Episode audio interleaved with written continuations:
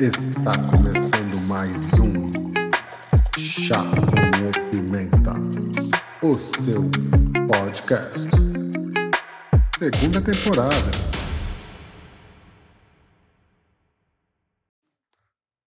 Fala galera, fala aí Pimenta, beleza? Beleza pessoal? Pessoal, estamos aqui para mais um Contos do Léo.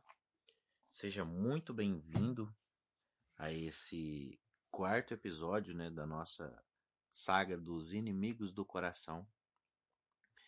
E hoje nós vamos falar de um inimigo também muito poderoso que se instala no, no nosso coração e é muito difícil de, te, de detectar. Nós falamos de outros inimigos que se manifestam de maneira negativa, né, que nos destroem, né, na nossa vida, que fazem mal, que a gente se sente mal, né, que são os inimigos passados. Eu recomendo que você vote algumas semanas e assista aos episódios. Mas nós vamos falar agora de um que ele faz a gente se sentir bem, de certa forma. Quando a gente consegue, quando a gente alimenta ele, a gente se sente bem. Por exemplo, é, a ira no nosso coração, a inveja, quando a gente alimenta, a gente se sente mal. Né? De certa forma, a gente se sente mal. Mas esse, quando a gente alimenta ele, a gente vai se sentindo bem. E qual inimigo é? É a ganância. Eu vou contar uma história que foi Jesus que contou para a gente poder entender mais um pouco. Ele contou essa história e essa história foi registrada no Evangelho de Lucas, no capítulo 12. Se você quiser, você pode ler lá. Ele vai contar a história de um homem que certo dia um homem tinha já tinha já seus celeiros cheios e chegou a época da colheita. Né? Ele já tinha o celeiro cheio, então ele não tinha onde guardar a sua colheita. Ele não precisava dessa colheita, porque ele já tinha alimento suficiente para ele por anos. Mas o que, que ele pensou? Ele pensou assim: eu vou destruir os celeiros que eu tenho, vou construir outros maiores, e aí eu vou ter esses. Posso guardar essa colheita, posso guardar todos os meus bens ali dentro. E ali eu vou estar satisfeito. Ali eu vou pensar, eu vou dizer para mim mesmo: agora sim, agora você pode sentar, comer, beber e se divertir. Você pode usar os seus próprios bens. Só que Jesus disse que naquela mesma noite, naquele mesmo dia, aliás, Deus falou com ele. Deus chamou ele de insensato e fez uma pergunta. Deus disse assim: Esta noite a sua alma, a sua vida será exigida. E quem vai ficar com aquilo que você tem? Quem vai desfrutar dos seus bens? Não era ele. Não é mesmo? Sabe, a ganância. O que é ganância, né? Ganância é quando a gente sente que merece mais e mais riquezas e bens materiais. A ganância diz: eu mereço, eu mereço, eu mereço mais, eu mereço mais por aquilo que eu fiz, eu mereço mais.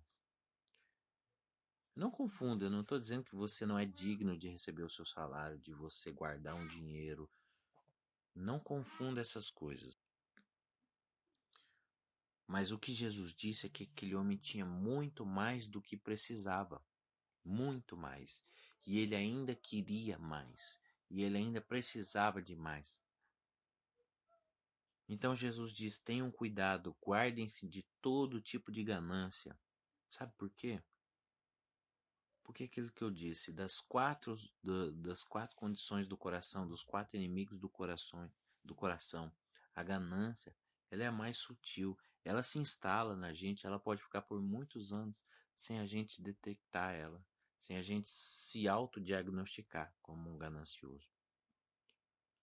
Sabe, Jesus ele continua, ele revela, né? Ele fala contra essa mentira, né? Que alimenta toda a ganância. Ele fala assim: a vida não consiste numa, abundância de possessões.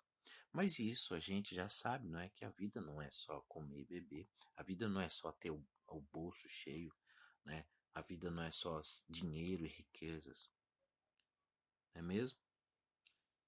E as pessoas acreditam mesmo que suas vidas são equivalentes a tudo que elas possuem? Vocês acham isso? A resposta é sim e não. Sabe? Nem toda gente sabe isso. Nem toda gente sabe que a vida não é só dinheiro, não é só riquezas. E sim, algumas pessoas acreditam que a vida é praticamente a soma de tudo aquilo que elas possuem.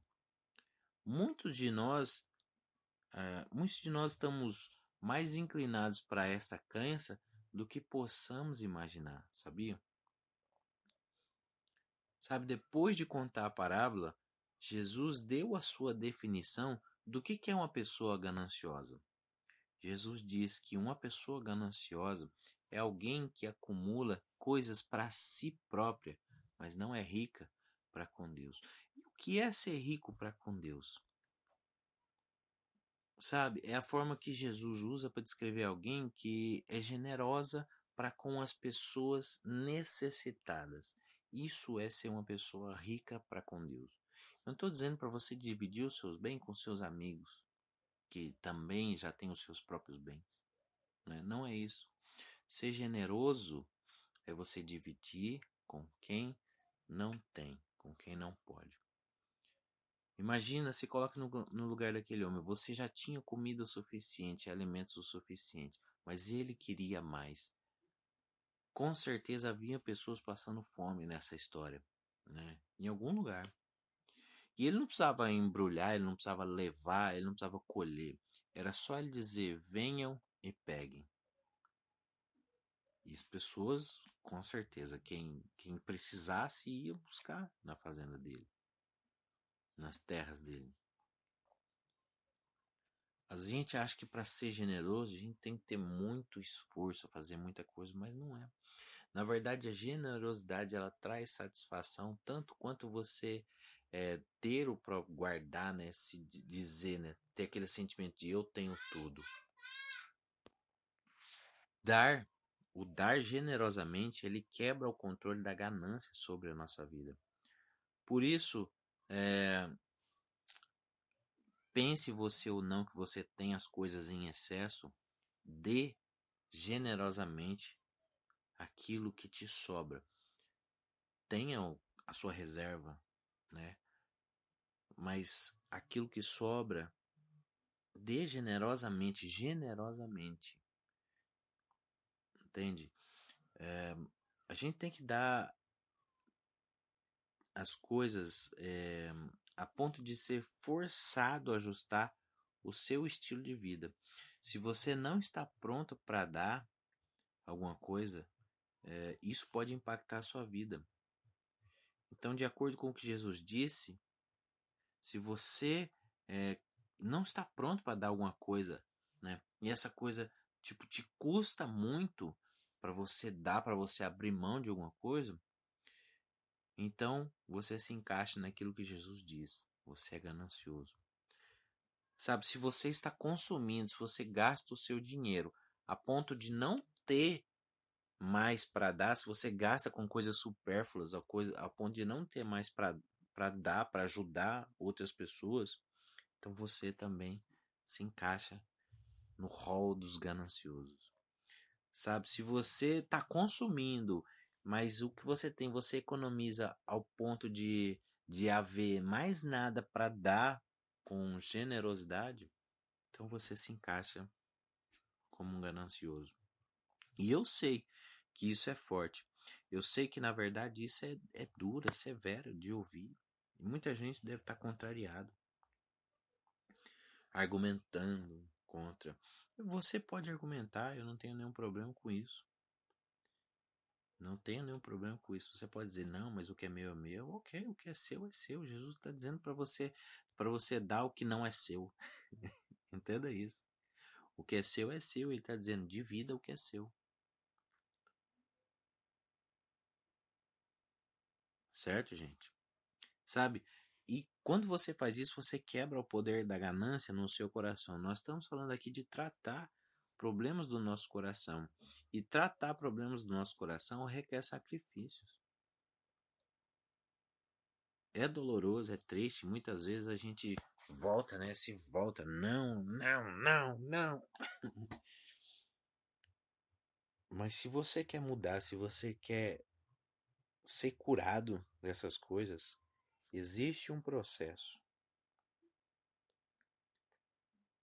E esse processo se torna um hábito e vai mudar tudo. Avalie. Nós vamos encerrar por aqui e eu vou deixar aqui para você pensar e refletir. Avalie a sua generosidade. Avalie você a sua generosidade. O que que nós passamos aí 2020, né? Foi um ano muito difícil para todas as pessoas, mas dentro dessa dificuldade, é, qual foi a sua generosidade durante esses 12 meses? Como você foi generoso? Sabe? Você foi generoso, como Jesus diz, foi generoso para com Deus. Você foi generoso para o próximo, você dividiu aquilo que você tinha, ou você guardou tudo para si? Porque pode ser que ano que vem não tenha nada. E se essa noite vier uma tempestade levar o seu celeiro? Você não vai precisar que alguém ajude você? O que, que as suas doações caridosas dizem sobre o seu coração? Pense sobre isso, né? É, o que seria se você se lançasse num nível, num outro nível de generosidade nos próximos 12 meses, nesse 2021? Pense sobre isso e seja caridoso. Valeu, pessoal! Esse foi o nosso Contos do Léo dessa semana. E fica bem, fica bem com nós, tá bom? Um abraço, tudo de bom e até a semana que vem. Tchau, pessoal.